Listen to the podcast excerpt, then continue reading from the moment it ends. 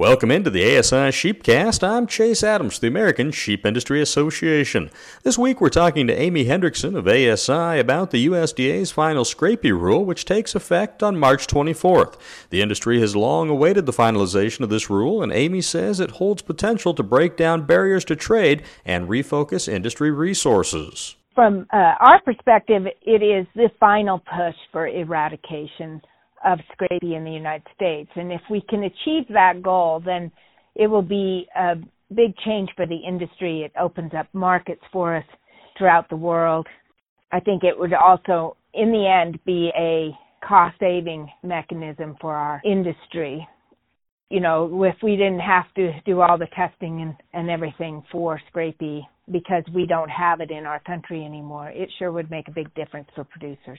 While most sheep producers will not see an immediate difference in the way they've been doing things for nearly 2 decades, the final rule brings the entire industry, including the goat industry, onto the same level of compliance. For goat producers, it will be a more significant change because while many already participate in the program by identifying their animals, there are also many goat producers that do not, and so they will see a change also. Outside of producers, there will be some impacts on others in the supply chain as well, including livestock markets.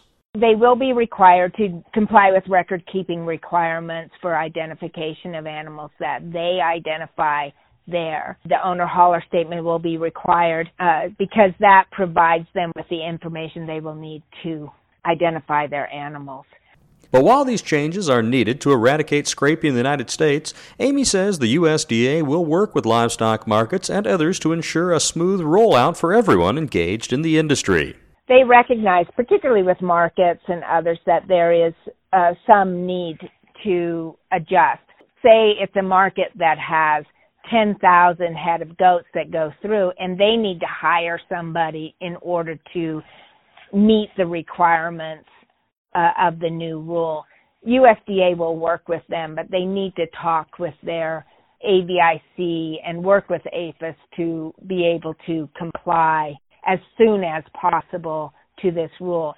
That's this week's Sheepcast. I'm Chase Adams for the American Sheep Industry Association.